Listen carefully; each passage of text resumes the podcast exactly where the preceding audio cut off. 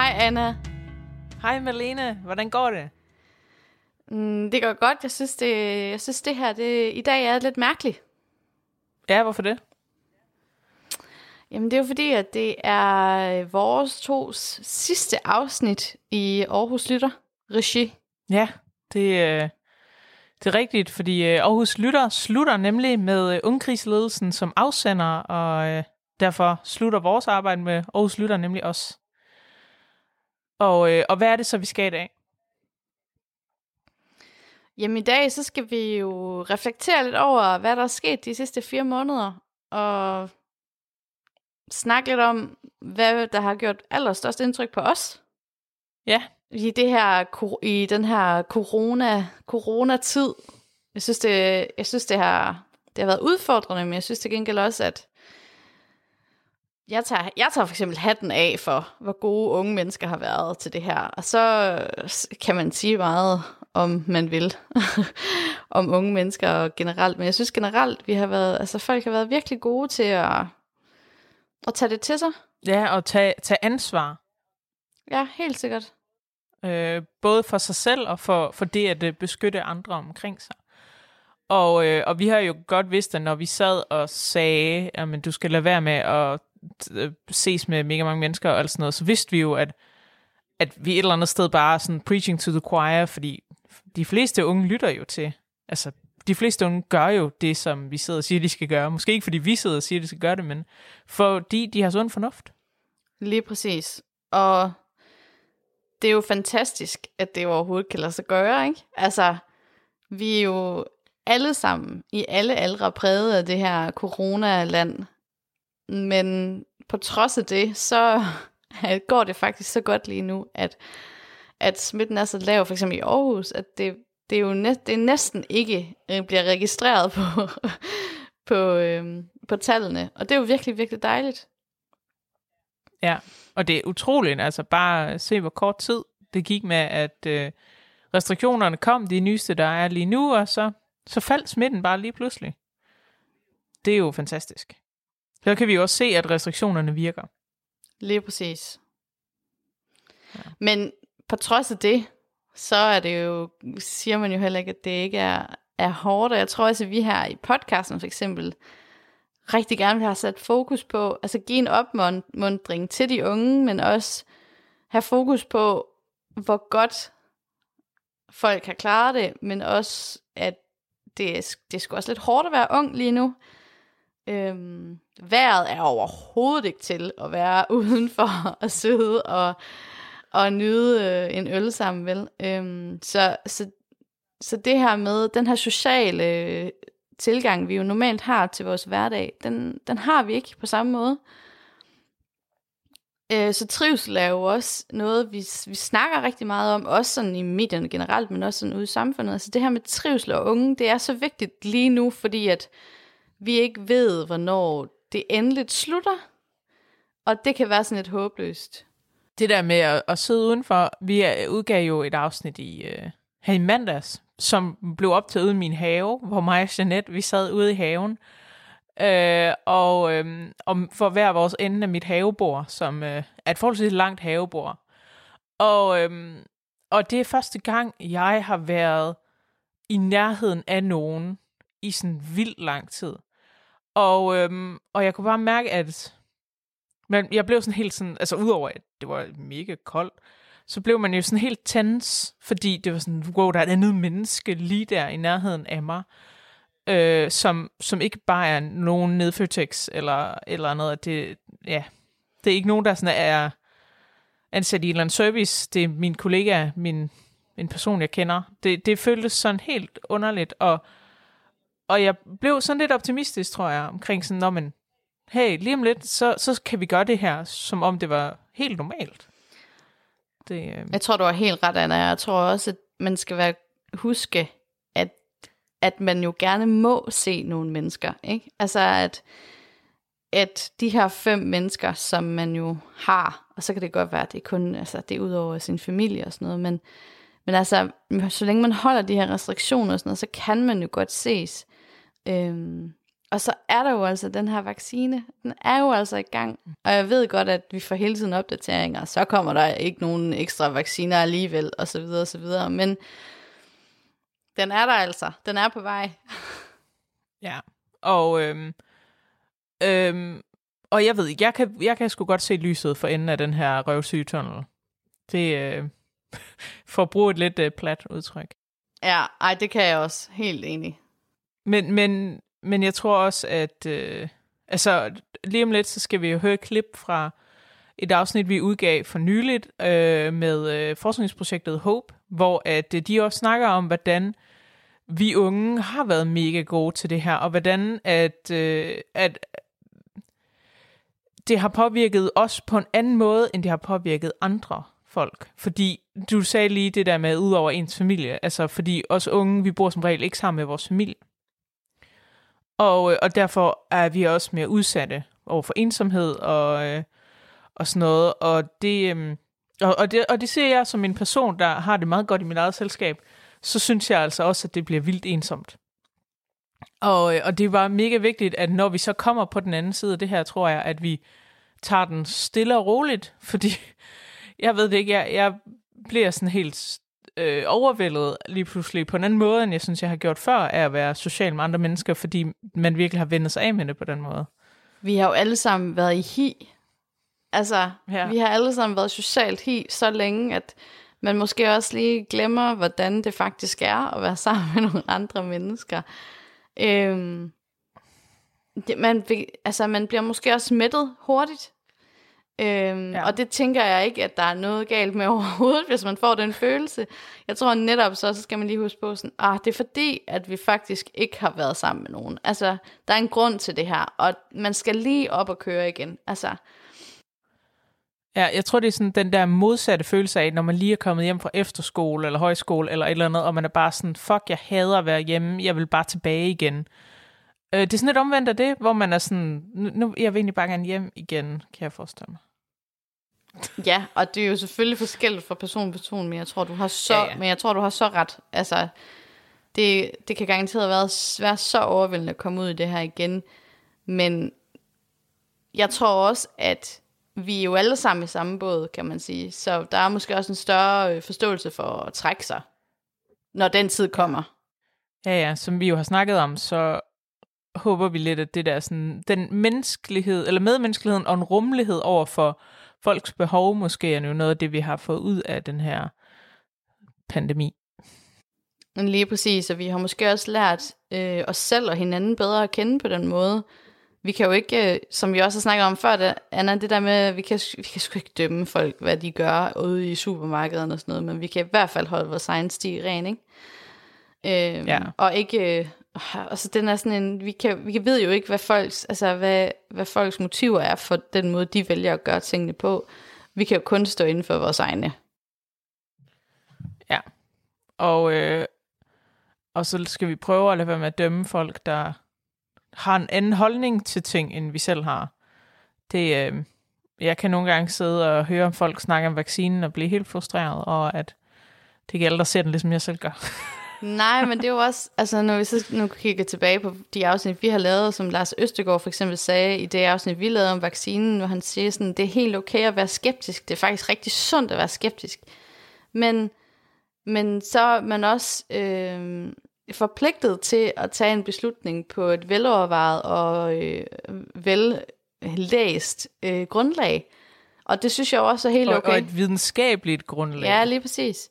Øhm, jeg synes jo bare, at... Øh, men jeg synes også, det er vigtigt, at vi tager debatten. Altså, så det er helt okay, at man snakker om det, og Øh, og man må også gerne blive frustreret, fordi det er, det er jo også en frustrerende tid, vi lever i. Det afspejler, samtalen afspejler jo lidt det, den, det samfund, vi lever i lige nu. Ikke? Øhm, men jeg tror også, at, at det er så vigtigt, som også Lars Østegård han sagde, sådan, vær, lad være med at blive frustreret, men, men fortæl og øh, blive klogere sammen.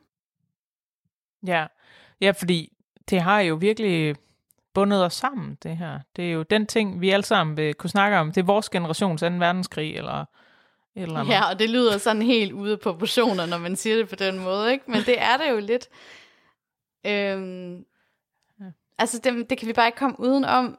Det her, vi har jo ikke, vi har jo ikke, vi er også privilegeret her i Danmark, og vi som sådan ikke har prøvet at være en del af en krig i vores hjemland. Her er det, her er det, en, her er det en sygdom, der ligesom er kommet ind over grænserne, og så kan vi, det, det kan man sgu bare ikke gøre noget ved, altså vi bliver bare nødt til kollektivt at sige, nå, okay, men så må vi jo se tiden an. Jeg kommer sådan til at tænke på, at min mor har mange anekdoter fra øh, sin barndom på færøerne under øh, den kolde krig, og hvordan øh, russerne ville komme og bare sådan invadere byer, basically bare sige, nu er vi her. Øh, sådan er det bare. Og, øh, og det er sådan lidt ligesom, øh, i den kontekst, og russerne, Sovjetunionen, whatever, øh, i den kontekst er corona lidt øh, vores Sovjetunion. ja, lidt faktisk, Anna. det kan man faktisk godt sige. ja. Nå, øhm, men Vores Malene... Sovjetunion. Det synes jeg er meget klingende. Sådan corona lige med. Det er måske... Det skal, Den, vi øh, måske, det skal vi måske passe på med at udbrede, tænker jeg. Den, den, røde, øh, den røde plage, nej. Den røde pest. nej, sorry. Øhm, det er Ej, okay. det er bare, øh, du ved, det er ligesom, at alle amerikanske gyserfilm fra øh, 1950'erne, de handler alle sammen om, hvordan man er bange for kommunisme. Øh, og øh, på et eller andet tidspunkt, så kommer der til at være en hel masse film om, sådan, hvordan vi føler os isoleret og bange for at røre ved hinanden, eller sådan noget, og det er alle sammen bare sådan corona... Det er det, det handler om. Vi prøver at lade, lade som om, det ikke er det, det handler om, men det er det, det handler om. 100. Nej. Der kommer til at være så mange film, der kommer til at hedde øh, Virus eller Contagion 2, 3, 4 eller sådan noget i den nærmeste fremtid, fordi at øh, det er det, det, det, det, det handler om. Ja. øh, nå, Malene, inden vi begynder lige sådan at, at snakke lidt om, hvordan Aarhus Lytter har, øh, har, hvordan det er gået med Aarhus Lytter de seneste fire måneder, så har jeg lidt spørgsmål. Hvad er den fedeste ting, du har lavet under corona, som du ikke vidste, du kunne gøre, eller som du ikke vidste var fandtes? Anna, det er et virkelig godt spørgsmål. Jeg vil ikke kalde mig selv for kunstner overhovedet. Øh, det, det, det, jeg synes, det er meget sådan, øh, det der begreb med at være kunstner, det er virkelig flot. Jeg gad godt. Øh, men jeg har faktisk begyndt at tegne. Øhm, og vi har snakket om det før, det der med at strikke og sådan noget, sådan, det er jeg ikke særlig god til, men jeg kan faktisk rigtig godt lide at bruge mine hænder. Øhm, og så, så er jeg begyndt at tegne. Og det er sindssygt befriende. Det er ikke særlig flot. Det er bare streger vidderligt og altså sådan klatter af maling en gang imellem. Men jeg kan også mærke, hvor meget jeg slapper af i det. Og jeg har virkelig lært sådan, at, at det skal jeg nyde. Altså den der, den, der, åh, den der stund, hvor jeg lige kan få lov til at sætte mig ned i et par timer og høre podcast, eller lydbog, eller musik, samtidig med at jeg sidder og maler. Altså det, det er helt fantastisk, og jeg har ikke gjort det før. Overhovedet ikke. Altså lidt, men ikke, ikke særlig meget. Altså det er virkelig lidt. Øhm, min mor malede og sådan noget, men, men jeg har aldrig rigtig kunne sidde stille til det. Altså jeg har sgu altid fået, haft lidt for meget krudt i røven til det. Der skulle ske noget. øhm, men, men det her, det har, det har jeg på en eller anden måde fået lært mig selv, at det er virkelig lækkert. Og det er ikke særlig tit måske. Det er heller ikke særlig meget. Men det er der, og jeg nyder det virkelig, når det er. Jeg tænker ikke, det skal op og hænge. Altså, det er, det er ikke der, vi er. Der er vi overhovedet ikke. Men altså, Pinterest er din ven. Vil du lægge det op på Pinterest? Nej, overhovedet ikke. Men altså, der, er sådan, der kan man få alle mulige inspirationsting til at, at, at lære det og sådan noget, ikke? Altså, Åh, oh, ja. hvad med dig, Anna? Jeg synes, det er svært at finde på noget, som jeg ikke lavede inden corona, fordi øh, jeg er sådan en, der har milliard hobbyer, som jeg hopper imellem. I, sådan, og så har jeg dem i en måned, og så finder jeg på et eller andet nyt, eller sådan noget. Øh, men øh, du sagde jo lige, at det der med at kalde sig selv for kunstner, det var sådan lidt, det var lidt stort, og jeg synes også, det er sådan lidt mærkeligt prætentiøst på en eller anden måde, men det er nogle af de ting, jeg laver, hvor jeg faktisk har lidt sådan en, E-, egentlig ikke har så meget lyst til at kalde det øh, hobby, men mere vil kalde det kunst. og jeg ved, ikke, jeg ved ikke, hvad der er en hobby, og hvad der er kunst, hvornår noget bliver noget.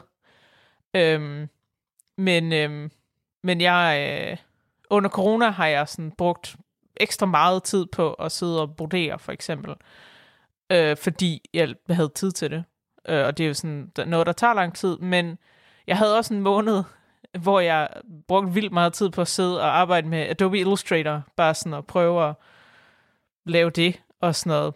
Altså, meget sådan nogle nørkle ting. Meget øh, sådan noget, hvor man kan fordybe sig i et eller andet, der tager, tager tid, som man normalt måske ville være for distraheret til at lave. Fordi det har jeg synes, der har haft brug for i den her tid, hvor så meget øh, mærkeligt og, og utilregneligt, og så er det bare rart at have et eller andet, man kan fordybe sig i, og som, som bare er ens eget, som man ikke nødvendigvis deler med andre mennesker. Og så, øh, og så kan man ligesom, i det øjeblik, man sidder og laver det, så glemme, at der er en pandemi lige uden for døren. Jamen lige præcis. Altså, øh, det der med at blive distraheret, det har jo været vildt vigtigt i den her tid, tænker jeg. Øh, ja. Bare det der med, at der har været X-faktor. Altså, jeg ser normalt ikke X-Factor, vel? Men altså, det er en team, hvor det ikke handler om corona. Det handler om, om folk de kan synge godt eller dårligt. Og så kan jeg sidde og skille ud på Thomas Blockman, fordi jeg synes, han er, tager nogle dårlige beslutninger. Altså sådan, det er jo, det er jo, lige, det er jo fuldstændig meget, det er en distrahering fra at tænke på andet, end det vi er i lige nu, tænker jeg.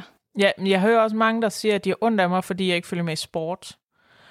Øhm, fordi så har jeg ikke den der time om ugen, eller hvad det er, hvor jeg kan se håndbold i stedet for at tænke på corona, men så laver man jo bare alt muligt andet i stedet for. Men, øhm, ja, det er rigtigt. VM håndbold, det var, øh, det var også en god distra- distrahering, kan man sige. Men jeg kunne godt lide, at vi havde sådan en gang imellem på vores møder og sådan snak om, hvad, øh, hvor kan man få den bedste fastelavnsbolle?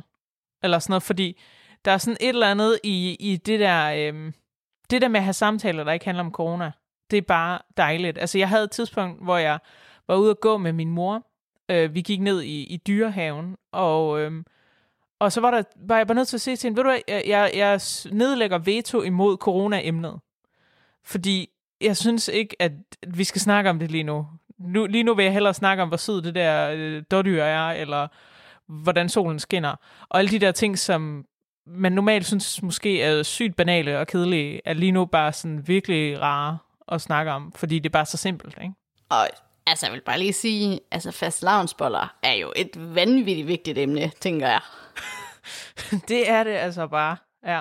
Ja. Hvad er den bedste fastelavnsbolle, du har fået? En Jamen, det er faktisk en, jeg har fået bagt til mig. Altså, det er ikke en, øh, jeg har købt en bager, det er en, øh, min veninde lavede. Og Anna, jeg har aldrig nogensinde smagt så god en fastelavnsbolle. Og måske, ja, måske er det, fordi jeg har glemt, hvor gode fastelavnsboller var. Men den her fastelavnsbolle, den var, altså, du ved godt, når man bager fastelavnsboller selv, de der gode gamle dages fastelavnsboller, så kan det godt blive sådan lidt kedelige og tørre. Men den her, den var bare perfekt. Og der var remons, og der var creme i, og det var ikke for meget, det var heller ikke for lidt. Det var helt perfekt. Altså, det er den bedste fastelavnsbolle, jeg nogensinde har fået. Det lyder virkelig længere. Shout out til Maja Tvilum. Anna, du har fundet et klip fra Hope. Skal vi ikke lige høre det? Altså, øhm, vi har spurgt ind til, til det her med ensomhed og stress siden, øh, siden april sidste år, og det, det siger måske ikke rigtig så meget om, øh, hvad det har gjort, at de måske øh, har fået den her øh, øh betegnelse som unge, som ikke kan finde ud af at overholde restriktionerne, men, men mere sådan noget om, hvordan de har reageret på, på de her nedlukninger, vi har været øh, igennem. Øh, og helt konkret så kan vi se, at de unge er klart den gruppe i befolkningen, hvor flest føler sig ensomme, og hvor flest føler sig stresset.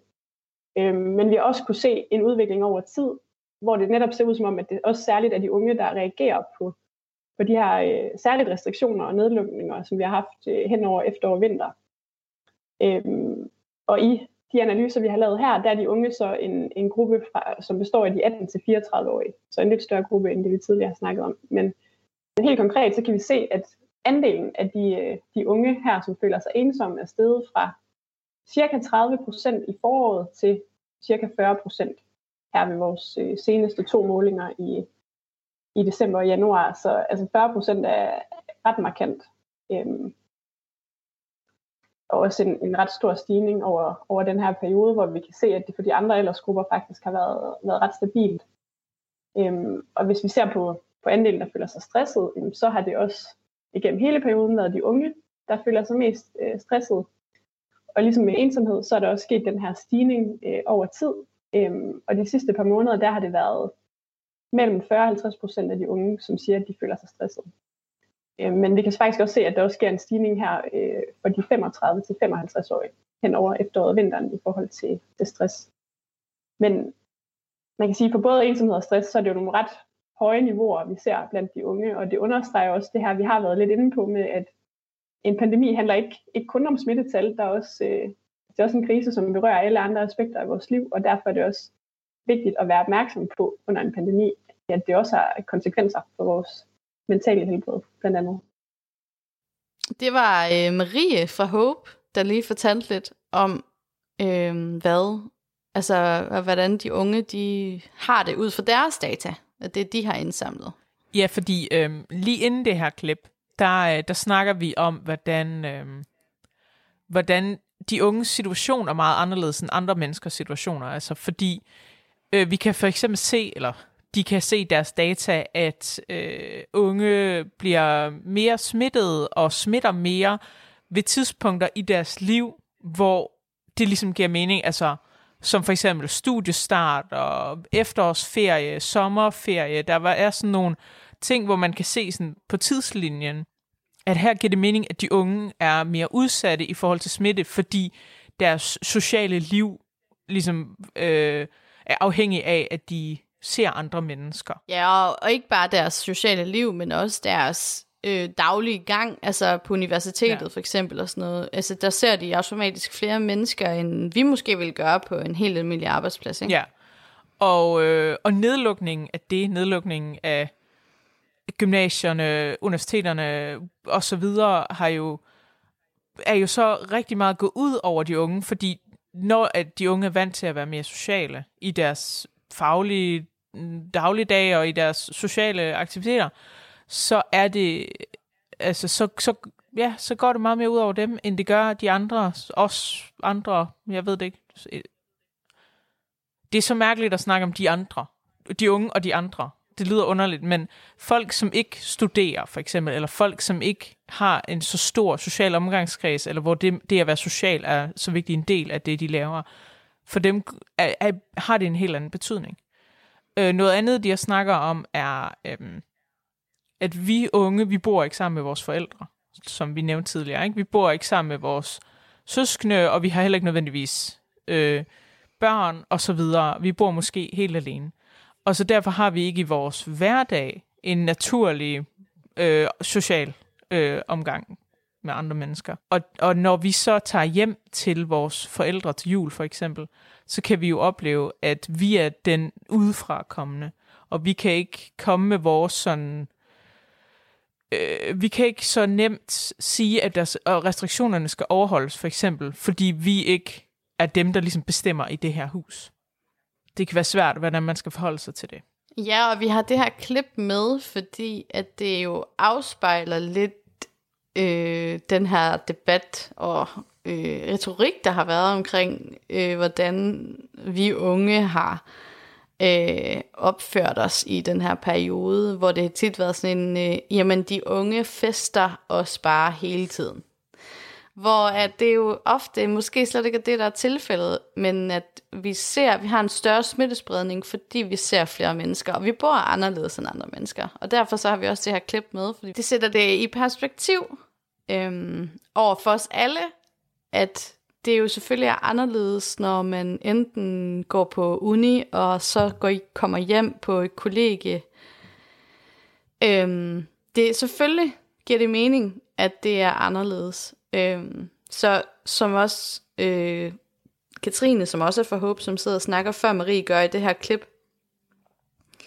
øh, siger, at, øh, at de er blevet lidt syndebugtende nogle gange for den store smittespredning. Øh, øh, så man måske ikke altid, ja, som du sagde før, Anna, så man ikke rigtig kan gøre for, fordi man jo automatisk bare er i den aldersgruppe. Ja, og, øh, og det viser sig jo så også selvfølgelig, at de unge er meget bedre til at, at følge restriktionerne, end retorikken og fordommene ligesom siger, at de er. Øhm, og, øh, og det er jo også lidt det, nogle gange vi snakker om, at det er bare vigtigt, at, at folk, der ikke er unge, og som ikke er i den her situation, de lytter til os. Så de ligesom kan forstå, der foregår i vores liv, i stedet for at de bare hører, hvad, hvad medierne siger omkring vores liv og sådan noget. Øh, fordi det kan også være svært. Jeg gik en dag på gaden og hørte nogen. Det var, dengang vi lige var startet med at lave det her, øh, så jeg tænkte sådan lige lidt mere over det, end jeg normalt måske ville gøre. Øh, Øh, der var nogen på gaden, der sagde, at jamen, hvad nu hvis man bare forhindrede alle i den fødedygtige alder for at gå udenfor? Og så er sådan lidt, øh, er det så kun kvinder, vi snakker om, eller hvad, hvad er den fødedygtige alder? Men anyway, så var hun sådan, altså så basically, det er kun børn og ældre mennesker, der skal få lov til at være ude på gaden. Og det, øh, altså, det lyder da også lidt skræmmende. Altså, hvad er det, øh, hvad, hvad tænker man, når man siger sådan noget? Hvad har man hørt, der får en til at tænke, at alle i den føddygtige alder i citationstegn skal holdes inden døre? Ja, det er jo et crazy forslag. Altså. det var sådan et uh, totalitært, uh, dystopisk forslag. ja. Ja. Altså, det er også måske, jeg tror også, det handler rigtig meget om den her, den måde, vi er indrettet på, ikke? Altså, øh, og vi har sagt det flere gange, og nu siger jeg det igen. Unge i den her aldersgruppe har måske bare et andet behov, ikke? Altså, flere aktiviteter i løbet af ugen, vi skal nå, og flere, flere sociale øh, sammenhæng, vi skal være sammen i. Øh. Og, og igen det der med, at vi kommer ikke nødvendigvis tilbage til de samme mennesker, vi bor med. Øh, fordi vi enten bor på kollegie, eller vi bor i et kollektiv, eller øh, bor alene for den til skyld. Ikke? Øhm. Så der er jo forskellige der er forskellige øh, ordninger, vi alle sammen har skal leve under, og så må man så bare sige, det er svært at kamme alle unge over samme kam, ikke? Det kan man ikke sige. Nej. Det er svært at, det er svært at dømme alle på samme grundlag ud for deres alder. Øhm, men vi kan også se, når vi så kigger på øh, vaccinationsplanen, at den tager jo højde for, at de unge har et større social omgangskreds end for eksempel folk i 50'erne fordi de unge bliver vaccineret før dem. Og der tager vi så unge over en kamp. Fordi, ja. Ja, og man kan også sige, at så er der også større mulighed for smittespredning, øh, når vi åbner op igen. Altså, når... Og vi har jo at gøre med en ny variant af den her coronavirus, som er som har altså større muligheder for at sprede sig, sm- øh, sprede sig hurtigere, hedder det. Øhm, så derfor så er det måske også meget klogt, øh, end de 50-årige, som har deres familier, som skal passe deres børn og så videre. Ikke? Altså de bliver også, øh, de bliver jo også mindre udsat for smitte, hvis de unge er vaccineret først. Men jeg tænker også, at der er en, øh, i hvert fald os unge, som er færdiguddannede. Vi, der, der er meget pres på os til sådan at, at skulle være at, at netværke og alt det der hurlum hej, ikke?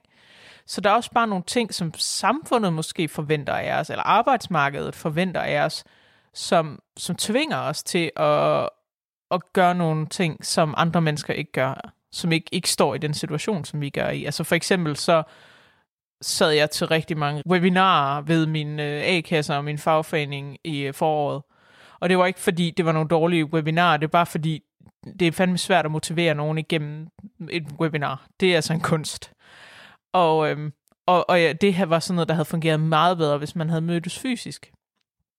Og det er jo også sådan en, en ting, man, man skal forholde sig til, at, at lærer vi virkelig noget online, når det er sådan et, et altså et, øh, webinar-ting, øh, når man skal motivere folk til at lave et eller andet. Og det kan vi jo se, altså der er snak nu om, hvad kan man gøre for de studerende i forhold til, at øh, de skal ligesom catche op på det, de ikke har lært igennem online undervisning og sådan noget. Så når vi snakker om det her med stress, så der, det er jo også en kæmpe stressfaktor, at man skal til eksamen i et fag, man ikke rigtig fatter, fordi man man har det her online undervisning, som ikke tager øh, højde for de behov, man har som studerende.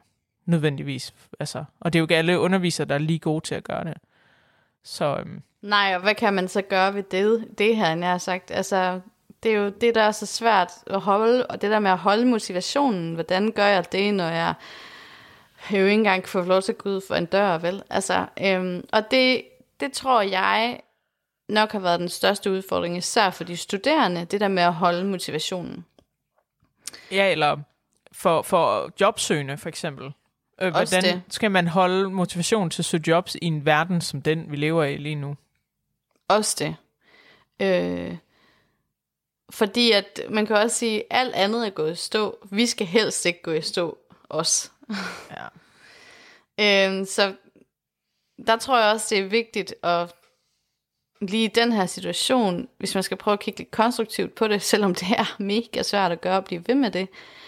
Øh, altså have, blive ved med at holde det der schema, selvom det er mega svært. Bliv ved med at stå op på samme tid i hverdagene. Lad være med at drikke den der øl, eller det der glas vin i løbet af hverdagene, fordi det er corona, og det er hyggeligt og sådan noget. Ikke? Altså, lidt, det, det er desværre det svære valg, der er det bedste for en, tror jeg, i de her tider. Jeg tror, det er et, øh, en ting, du kan sige om rigtig, rigtig mange ting, at det desværre, der ligesom er det bedste. Malene, du har også taget et klip med.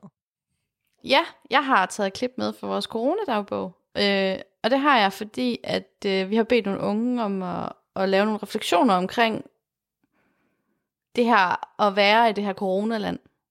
Øh, så vi skal høre et lille klip af Cecilie, som også er medlem af Ungekrigsledelsen, øh, hvor hun fortæller lidt om det her med at være lidt bange for alle andre.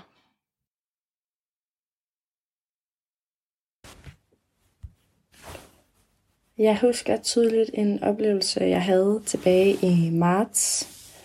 Øh, lige kort tid efter, at Danmark var blevet lukket ned, hvor jeg var ude at handle i Netto. Øhm, og øh, det var inden, der jo selvfølgelig var indført mundbind og så videre, men det var helt tydeligt at mærke, at situationen var bare meget anderledes, og holdt jo en masse afstand til hinanden, og passede meget på. Jeg gik der og handlede, og på et tidspunkt så øh, rømmede jeg mig lige. Og så var der en dame, som skulede over til mig og sagde så, ikke i hænderne. Og jeg kan huske, at jeg blev helt en paf næsten. Jeg synes simpelthen, det var øh, helt grænseoverskridende. Sådan, og, og på den måde føle sådan en mistillid. Øhm, eller at man at man var farlig, øhm, og sådan skulle blive lidt i rettesat uden at man egentlig følte, at det måske var berettiget, eller sådan. Jeg følte ikke, at jeg gjorde noget forkert. Øhm, og jeg tror, at den situation, eller den følelse, har egentlig fyldt generelt meget i coronasituationen. Jeg håber virkelig, at vi kan komme tilbage til et samfund, hvor man ja, ikke skal være bange for hinanden. Og ikke føle, føle sig coronashamed, når man tager i netto.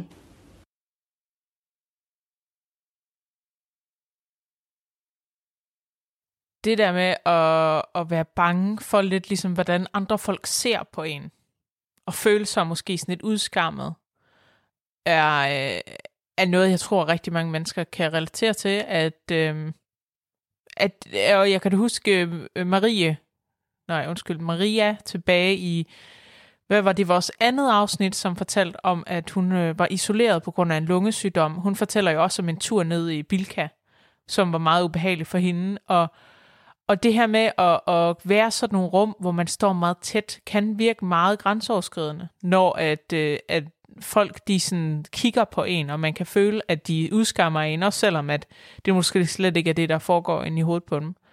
Og det kan blive en meget ubehagelig situation. Øhm, og jeg synes også, altså jeg kan da huske øh, tilbage i marts, første gang jeg oplevede, at folk gik en cirkel rundt om mig på gaden, og jeg tænkte, stinker jeg, eller hvad, hvad, foregår der? Altså, og sådan, når jeg hov, der var det der corona, ikke? Øhm, man bliver sådan konstant mindet om det, når man går på gaden. Og det er ikke bare, fordi man skal have mundbind på, som man skal nu, men, men bare det der med, at man sådan, hvis nu nogen kommer til at røre ved en, og man kan blive sådan helt sådan, nå nej, hvad sker der? At det, det er sådan helt mærkeligt og unormalt på en eller anden måde. Ja, jeg kan altså også godt huske, altså sådan der i starten i, for sidste år, altså, jeg havde den sygeste træng til at hoste, når jeg var nede at handle. Og det handlede overhovedet ikke om, at jeg skulle, altså det var totalt psykisk, at jeg havde bare så meget lyst til at hoste, og jeg vidste bare, at jeg ikke kunne gøre det, fordi jeg var bange for, at folk blev bange omkring mig, ikke? Altså, jeg lå så bevidst i mit baghoved, øh, og det, det er jo ikke et problem nu, kan man sige. Altså, det er ikke noget problem længere, vel? Men bare den der tanke om, jeg må ikke hoste, fordi så gør jeg folk bange. Det er jo helt vildt. Altså, det er jo vildt, at vi, har, at vi er i den situation, at, at man ikke engang må hoste, når man er ude at handle, fordi, åh gud, hvad kan der så ske, altså? Jeg kommer sådan til at tænke på øh, den første dag, bibliotekerne åbnede op igen, efter første lockdown. Der var jeg nede på Rigsgaard Bibliotek, og øh, jeg, jeg havde, har brugt bibliotekerne meget her under, under corona, når de har været åbne, fordi det var ligesom et sted, hvor jeg kunne komme hen, der ikke var, hvor der sjældent var særlig mange mennesker, og det var sådan rart at komme der.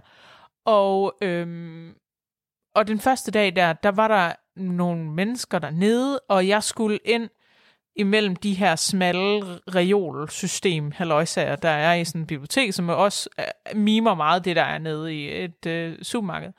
Og, øhm, og, så, øh, og så går jeg forbi en person, en, en ældre mand, og, øhm, og altså, hvis jeg ikke skulle være gået forbi ham, så skulle jeg gå hele vejen i den anden ende af den der reol, og ind fra den anden side af. Så det ville være vildt bøvlet, at jeg ville gå forbi en masse andre mennesker. Men han flippede fuldstændig ud, fordi jeg gik forbi ham. Og, og det er bare sådan, men hvis jeg ikke engang kan få lov til at gå forbi dig i tre sekunder, for at komme hen til noget, øh, altså, hvordan skal jeg så kunne agere i, i det offentlige rum? Jamen lige præcis. Men heldigvis er det jo også ved at være slut med det der. Altså heldigvis ja. kan vi jo, vi går imod et forår, vi, vi bliver vaccineret forhåbentlig. Altså sådan det, der, der er en ende på det her, heldigvis. Altså så, som Cecilie siger, vi glæder os til at ikke at skulle være bange for hinanden hele tiden. Ja, og det er jo sådan en, altså ligesom tilbage til den der meget bizarre, øh, øh, hvad hedder det, Sovjetunion øh, reference, altså det der med, at du ved jo ikke, om den anden person, du går forbi, er kommunist, øh, du ved ikke, om den anden person, du går forbi, har corona.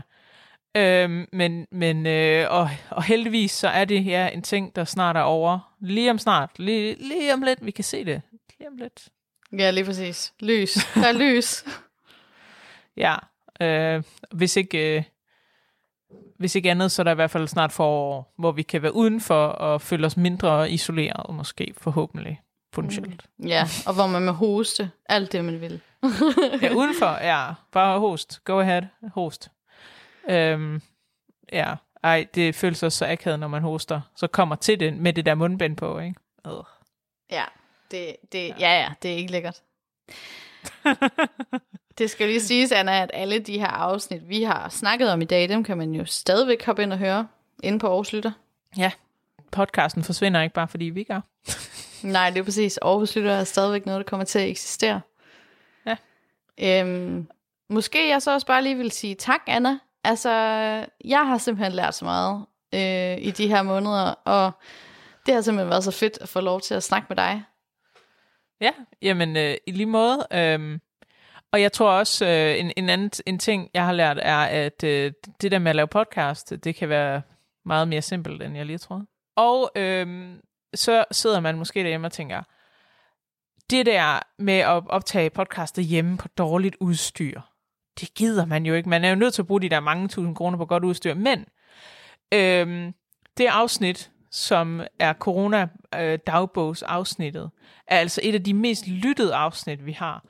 Og der, øh, der er det altså historien, der tæller mere end teknikken. Fordi det er jo optaget i folks hjem på deres telefoner, eller hvad de har optaget på. Og det er ikke, øh, det er ikke afgørende for, øh, hvordan formidlingen øh, lykkedes. Så Øh, hvis I sidder derude og har lyttet til det her og tænker, hey, øh, Anna og Malene, de kan godt lave podcast hjemme i deres stue. øh, så kan det også være, at du også kan det. Ja, Så, og... øh, Øh, ikke fordi alle behøver at have et podcast, but you know. Nej, og som sagt, Aarhus Lytter øh, stopper jo ikke, bare fordi vi stopper. Så man kan jo øh, kontakte Aarhus Lytter på deres mail, og så øh, kan det være, at du kan få lov til at være med til at lave podcast. Er der, øh, er der noget, du har lyst til at sige, Malene, inden vi smutter? Tak, fordi I lyttede med. Tak fordi I lyttede med, og som sagt, så fortsætter Aarhus Lytter, selvom at vi ikke fortsætter. Øhm, så I kan jo øh, lytte til de afsnit, vi har udgivet allerede, hvis I ikke har hørt alle dem. Og, øh, og ellers så kan I jo glæde jer til, hvad den, det nye Aarhus Lytter bliver til. Og, øh, og så kan I jo skrive, hvis I har noget, I gerne vil, øh, vil dele med os. Og vi er stadigvæk på Instagram på Aarhus Lytter. Og så bare pas på jer selv derude, og husk, at, øh, at lyset er for enden af den her røvsyge tunnel.